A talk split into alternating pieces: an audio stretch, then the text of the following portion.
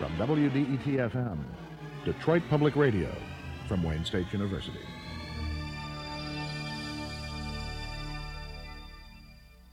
Portions of the following program are not intended to be taken seriously and may be unsuitable for the whimsically challenged. Listener discretion is advised.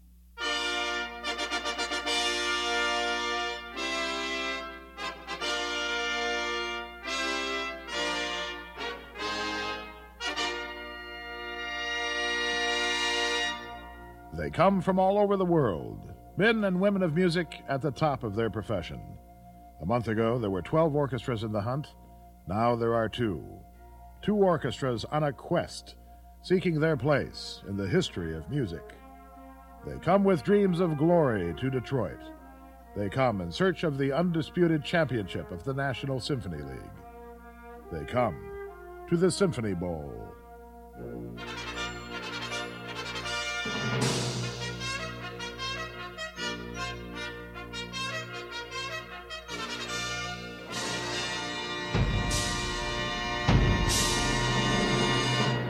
From WDET Detroit Public Radio, it's Symphony Bowl 10, the Denver Symphony Orchestra versus the Milwaukee Symphony. Hello, America. This is Chris Felcyn. Joining me here in the booth is our senior analyst, Joan McFarland. Joan? You know, Chris, it's all about parallels and contrasts. Each of these orchestras has been here before, but while Milwaukee is back to defend its title, Denver's been waiting for another chance to win it all since Symphony Bowl 2. And bringing you all the action in the trenches will be our intrepid field correspondent, Don Gagne. Don? Thanks, Joan. Even for a concert of this magnitude, the atmosphere backstage is really charged. These musicians are keenly aware of the history that's been written on this stage. They're all glad to be here, but they're also anxious to write a new chapter of their own. The hype is over, and the time has come to make some music. It's the National Symphony League Championship broadcast. Symphony Bowl 10 is on the air.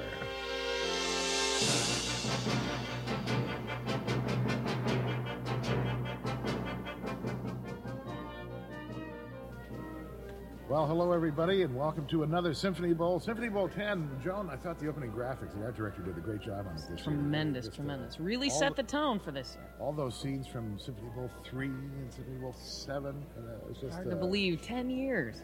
What uh, what a lot of great moments, and we've got some on tap, I'm sure. The defending champions, the Milwaukee Symphony is here, as well as the Denver Symphony uh, and the Colorado Symphony. We'll get into that a bit later.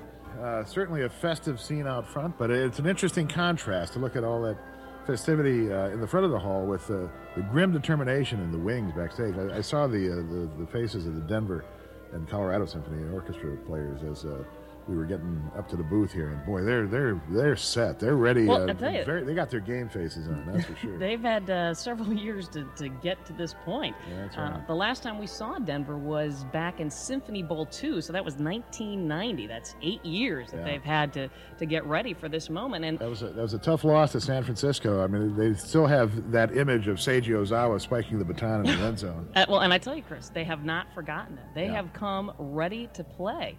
Uh, taking a look down at the stage, I see that they're getting ready for the ceremonial tossing out of the first baton.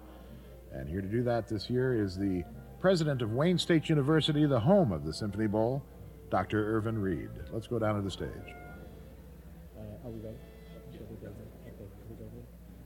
I declare the scores of the 10th Symphony Bowl to be open. Let the music begin. And with the tossing out of the first baton, Maestro Leonard Bernstein, the conductor emeritus of the Symphony Bowl, is headed for the podium to conduct our national anthem, to be followed by the maiden voyage of the Symphony Bowl blimp, Buxtehude's Revenge.